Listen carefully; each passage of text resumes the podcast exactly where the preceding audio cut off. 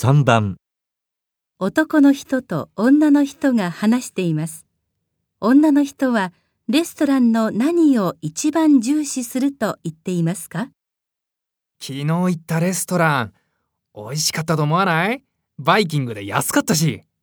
バイキングであの値段はありえないとは思うけど、うーん、でもなんか雰囲気がね。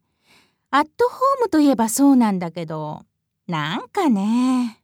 君は雰囲気雰囲気ってうるさいよね。俺は美味しくて雰囲気が良くても量が少なかったら許せないな。雰囲気は重要よ。